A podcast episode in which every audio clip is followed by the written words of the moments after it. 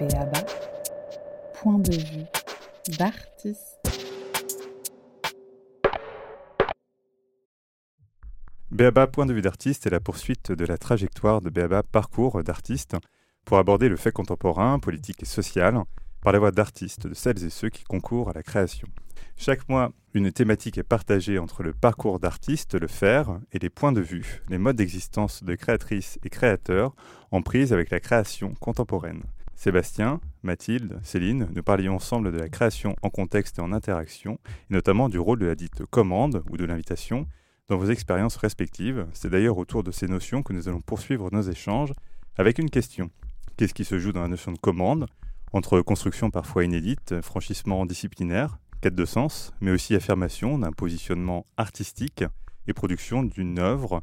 Il n'est pas toujours question de moyens au service d'une fin unique, mais d'un art du courbe, d'un dialogue entre les parties prenantes et d'une possible traduction qui cristallise des enjeux artistiques de la carrière et ceux de la production. Comment faire? Et c'est avec vous, Céline, que j'ouvre cette seconde partie. Super Galerie, c'est plus de 20 expos en 3 ans, dans un espace mobile, nomade, de 4 mètres carrés, vous le dites. Les jeunes artistes qui se frottent à l'expérience vivent en réduit toute l'expérience d'une expo, création, installation, question de médiation aussi, des questions de diffusion. Bref, on l'aura compris.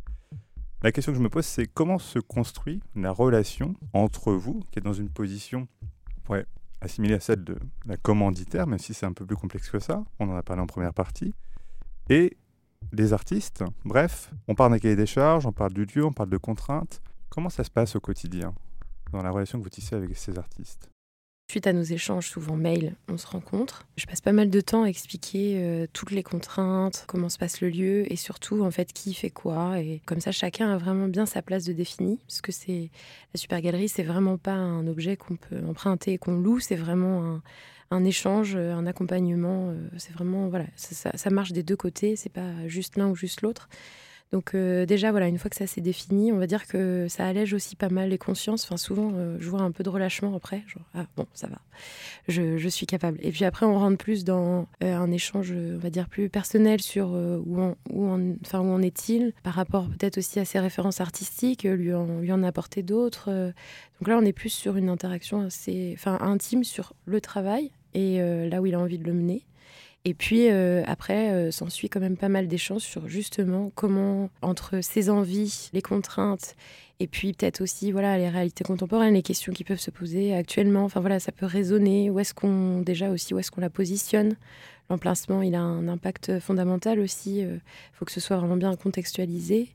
Donc euh, c'est vraiment euh, beaucoup d'échanges. Alors effectivement, il y en a certains, euh, bah, ça va être très simple, très rapide. Il y en a, ça va prendre plus de temps, voire plusieurs heures, et voire plusieurs fois par semaine. Enfin, j'essaie de m'adapter aussi parce que tout simplement c'est un plaisir. Et puis j'ai vraiment à cœur que chacun se, se, sente bien, se réalise. Donc du coup, je m'adapte là-dessus. Et puis après, finalement, on est une relation parfois presque amicale. On va se dire tu. C'est beaucoup plus simple on va boire un café finalement plutôt que d'aller au bureau. Enfin, et, du coup, ça se nourrit comme ça. Vous, ça vous demande quoi de vous adapter?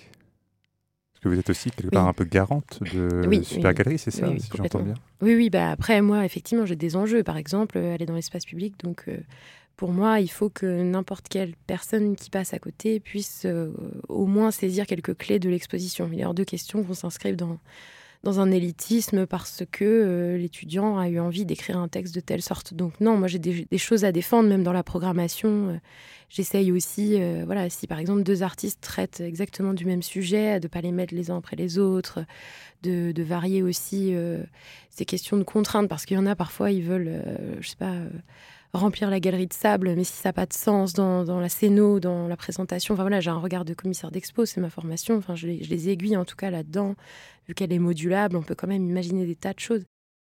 Je vais me tourner vers vous, Mathilde, avec cette idée justement, parce qu'il y a beaucoup de choses qui ont été dites à cette intervention, le fait d'être garant quelque part en tant que commanditaire d'une intention, le fait aussi de conserver le sens. Et autour de cette notion de sens, on va essayer de creuser.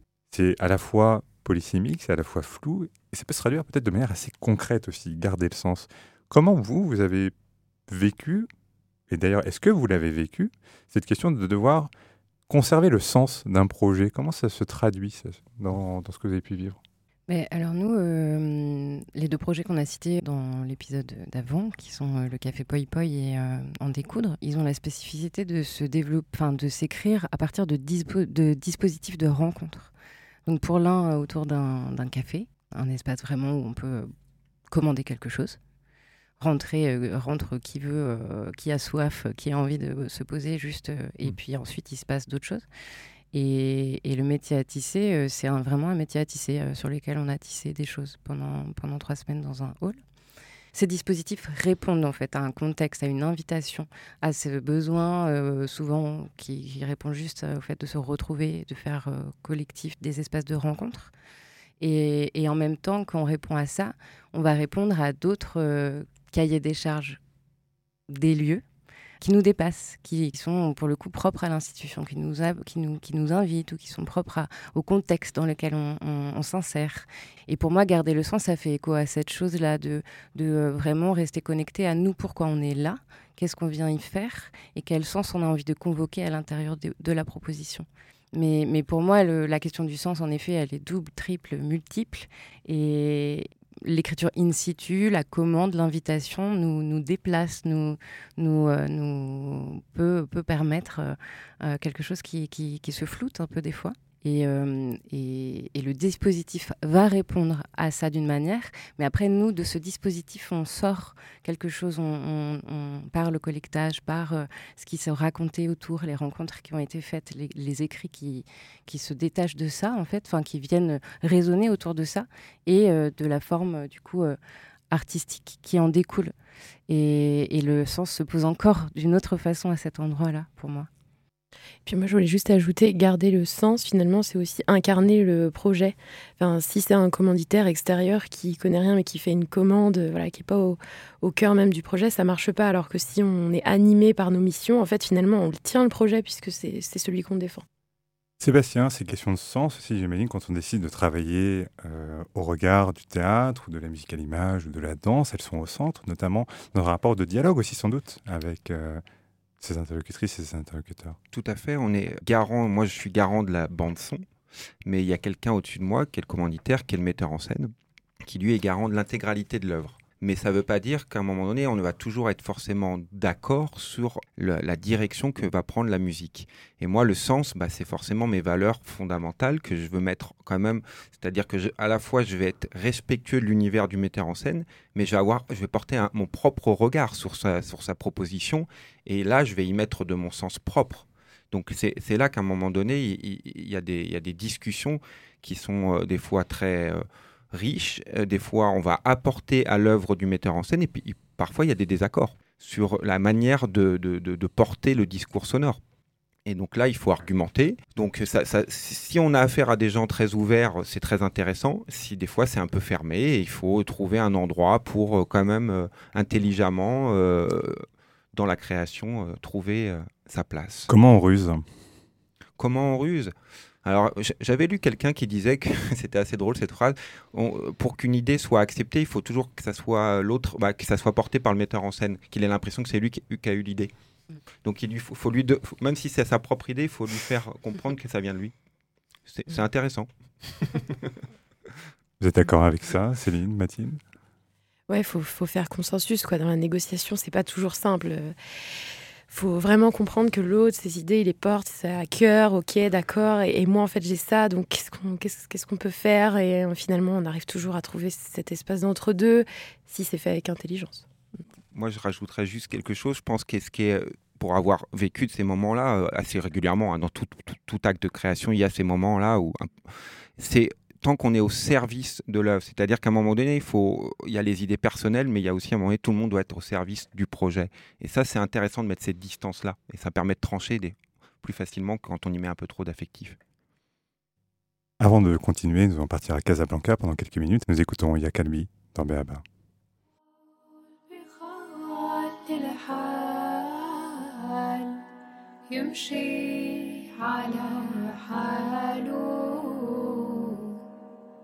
أترك جميع الأقوال وصخى لما قالوا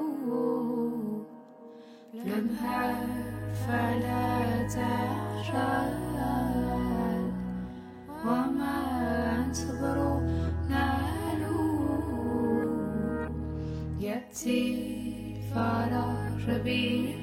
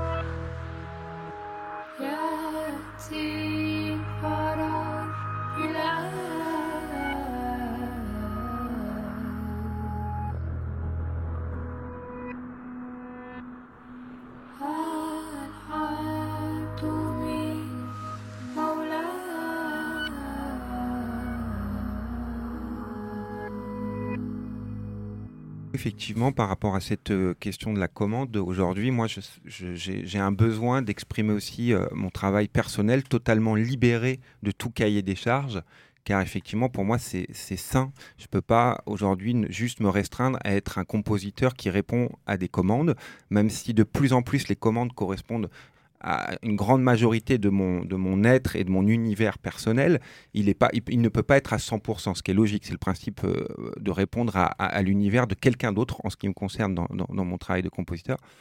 Donc effectivement, parfois je m'interroge sur la place de la création musicale pure aujourd'hui, c'est-à-dire que je me rends compte que dans le système de la musique, il n'y a quasiment pas d'argent dédié au travail d'écriture. C'est-à-dire qu'on a de l'argent pour travailler au service d'une commande, d'un spectacle vivant, pour faire de l'aide à la, à la diffusion d'un spectacle. Mais à- au moment où on doit écrire l'œuvre, à ce moment-là, ah, là, il y a un vide. Mm. Donc je m'interroge aussi sur ça aujourd'hui.